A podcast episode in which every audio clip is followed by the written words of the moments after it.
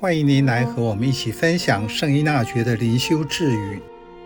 九月十四日，若发现自己跌倒，别绝望，即使跌倒，也有助于福祉。在生活中，失足是免不了的事，无论是身体的或心灵上的。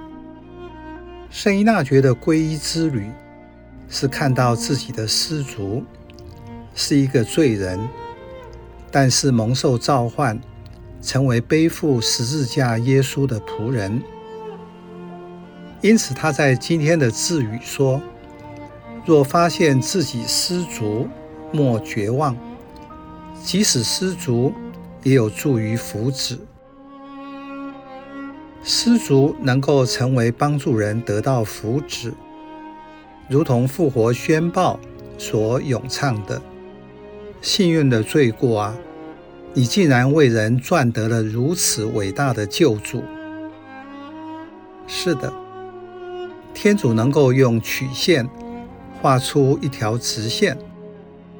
生命中所发生的一切，即便是人的罪过，天主也能够用它来建造天国。这就是天主的伟大和仁慈。我们人觉得我不要的，例如生命中的阴影，和在人的眼中认为是没有用的，或是碍手碍脚的，为天主都是有用的。在这些事上，大大的显出他的奇能。所以戴麦勒神父才会这样说：“你要感谢你的罪，罪是恩宠的再起，在罪中你会惊艳到天主无条件、极其慈悲的宽恕和接纳，也就是圣保禄所说的：罪恶在哪里越多，恩宠在那里也格外丰富。失足。”也可能使人因祸得福，如同老子所说的“祸兮福之所倚”，意思是说，即使面对灾祸，可能幸福正依旁在其中。